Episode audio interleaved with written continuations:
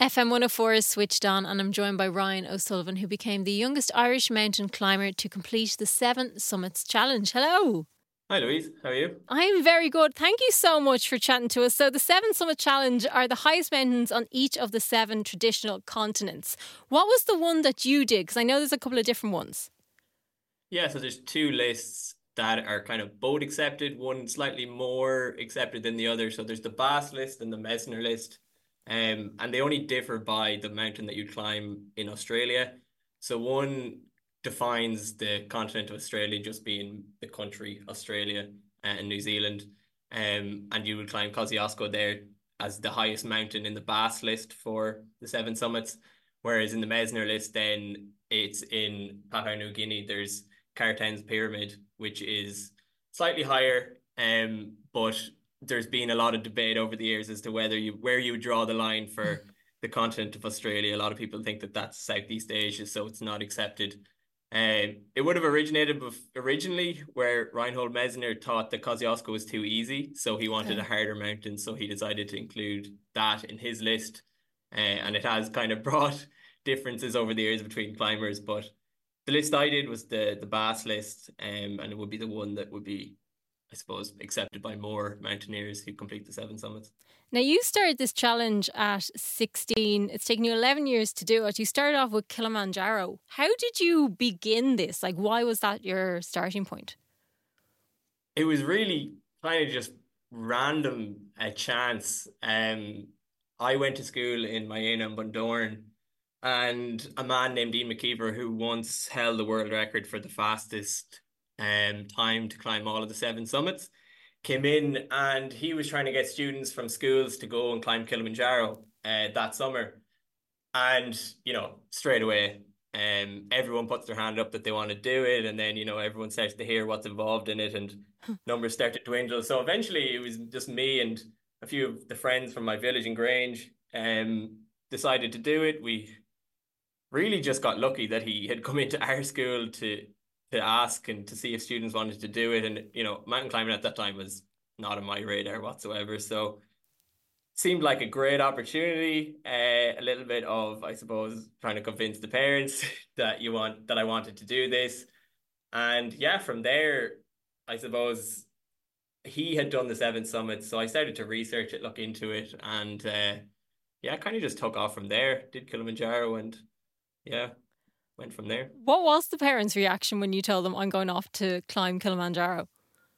Kilimanjaro, it's actually it's so it's eleven years ago now. Um, they were more or less on board. I think a lot of the kind of questions came in later after Kilimanjaro when I started to climb bigger and more dangerous mountains. Mm-hmm. Um, but at the time, you know, there was a few of us going over.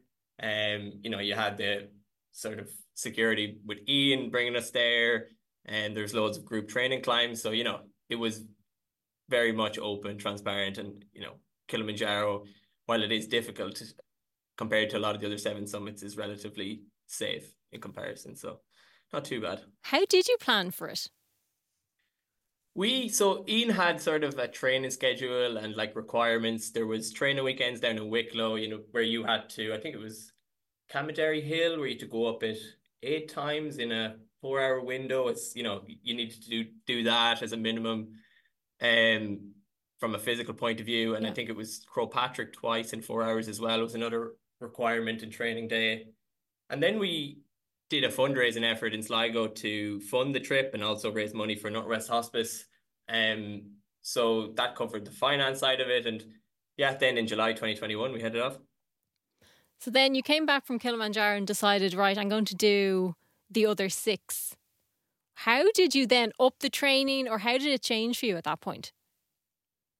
It was really before I left for Kilimanjaro that mm. I had quietly kind of decided because I was researching it myself.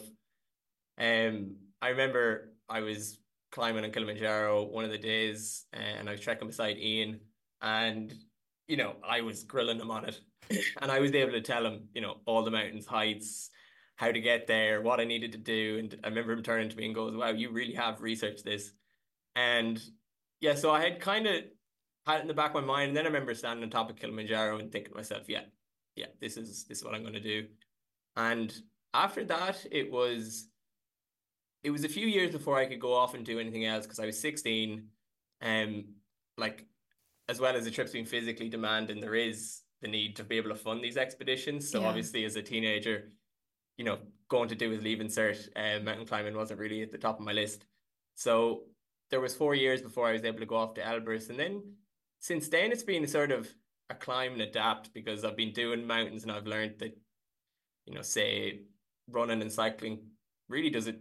It's good to have cardio base there, but you kind of need to be getting into the hills and replicating what you're going to do on these climbs. So, yeah, it's basically just been a bit of everything. Um, I've done marathon swims, ultra cycles, marathons, everything that is endurance related to sort of keep me tipping along between expeditions.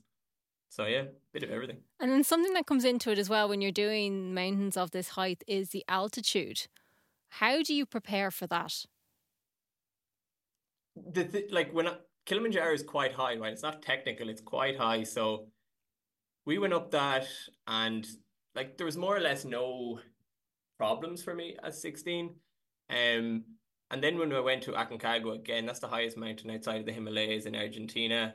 It was the third one that I did, and it's nearly seven thousand meters, just below seven thousand meters. And again, I had no no problems at all. Like the altitude, while you feel it, and it slows you down. Like I wasn't getting sick, there was no issues.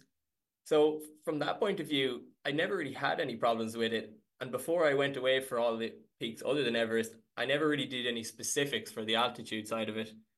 When I went to Everest, then on the other hand, because of how high it is mm. and how long you're there, I actually slept in a simulated altitude tent for two months before leaving.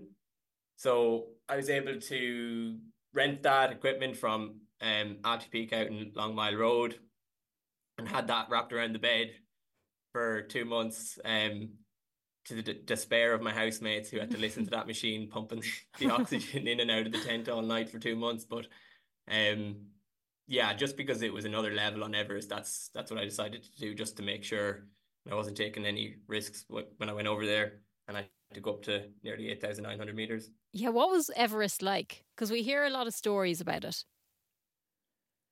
Yeah, it's it's really unlike all of the other peaks because there's like it's it's just you've all the trekkers coming into base camp. It's it's actually really busy in base camp while you're there.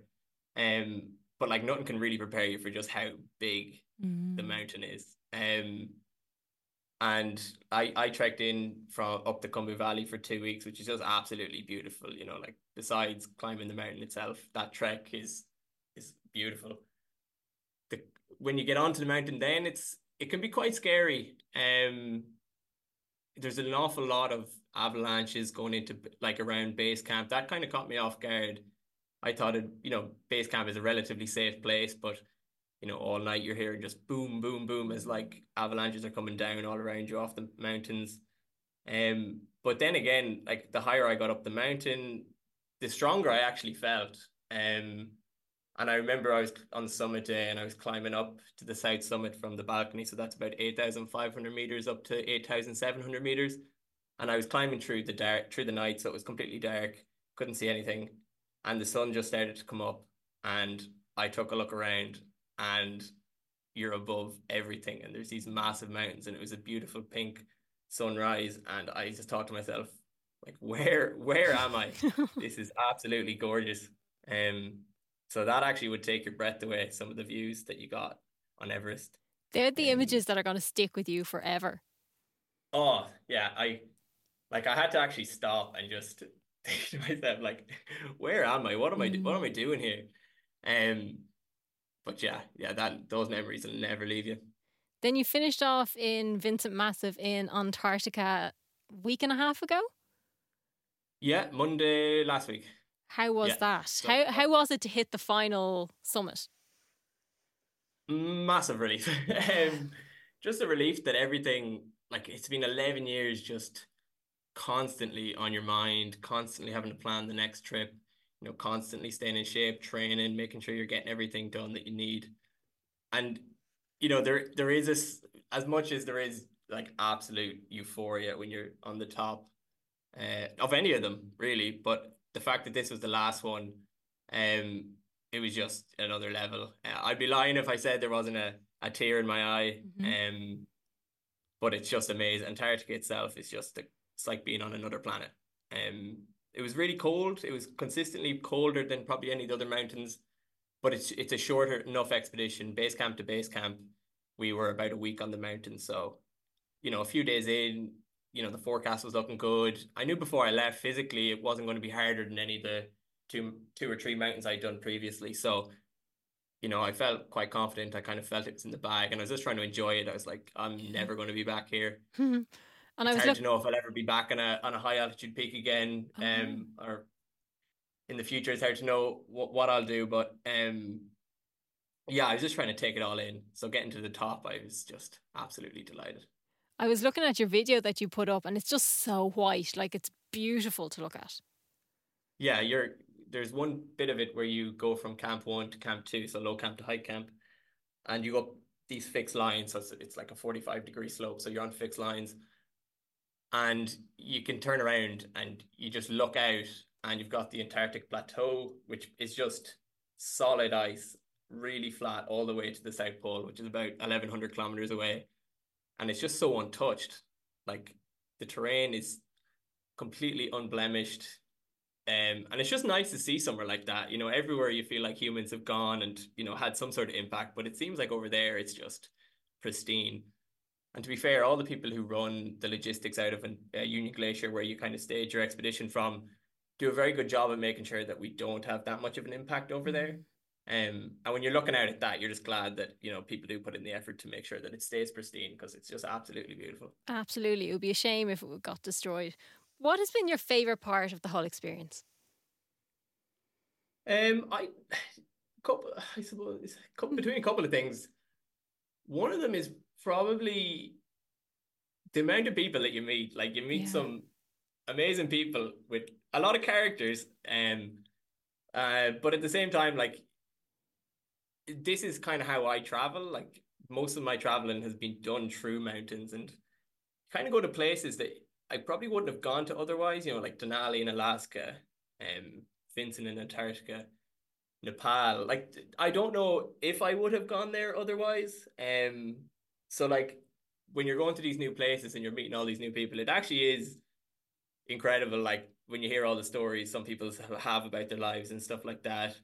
Um, that being said, at the same time though, it can be you come home and you don't really have anyone to share the experience with. You kind of all go your own way. Mhm. Everyone goes back to where they live all around the world, and it's hard to keep in touch. So you kind of do come back without being able to sort of reminisce with anyone on like your experiences. Um, it's not like going on a holiday with your friends where you can come back and be like, oh, do you remember that time Yeah. when such and such happened? Yeah. Um, but yeah, definitely just the people and seeing all these places that you wouldn't go to would be the top one for me. Any tips for anyone who's thinking of doing it themselves? Yeah, I just say like don't jump into the deep end. I think um there's a lot of things that go around now, like documentaries and all these shows on climbing big mountains, and they make it look like, you know, you can just go up some of these mountains, you know, tomorrow you do training for a couple of months and pop up and it's probably the wrong message to be putting out there. I'd say just start slow, like try a trek and peak like Kilimanjaro and work your way up. Um the good thing about the seven summits is it, it's happens obviously accidentally, but the peaks are kind of a natural progression into the next peak if you do it a certain way. Um, so you can really progress naturally from peak to peak, um, without having to do an awful lot of other peaks uh, to train for it. Obviously, like I went off to the Alps in Morocco and places like this to get extra training. Um, but there is a natural progression there. So I would just say start with a trekking peak that has a high altitude in it, like Kilimanjaro, or even trek to base camp. Um, and then it's really just about getting into the hills in Ireland and or wherever you're from to to just replicate what you're going to do there and try to become as strong as you can. Yeah. Well, congratulations. Well done on completing the Seven Summits Challenge. Ryan O'Sullivan, thanks so much for chatting to us. Thanks, Louise.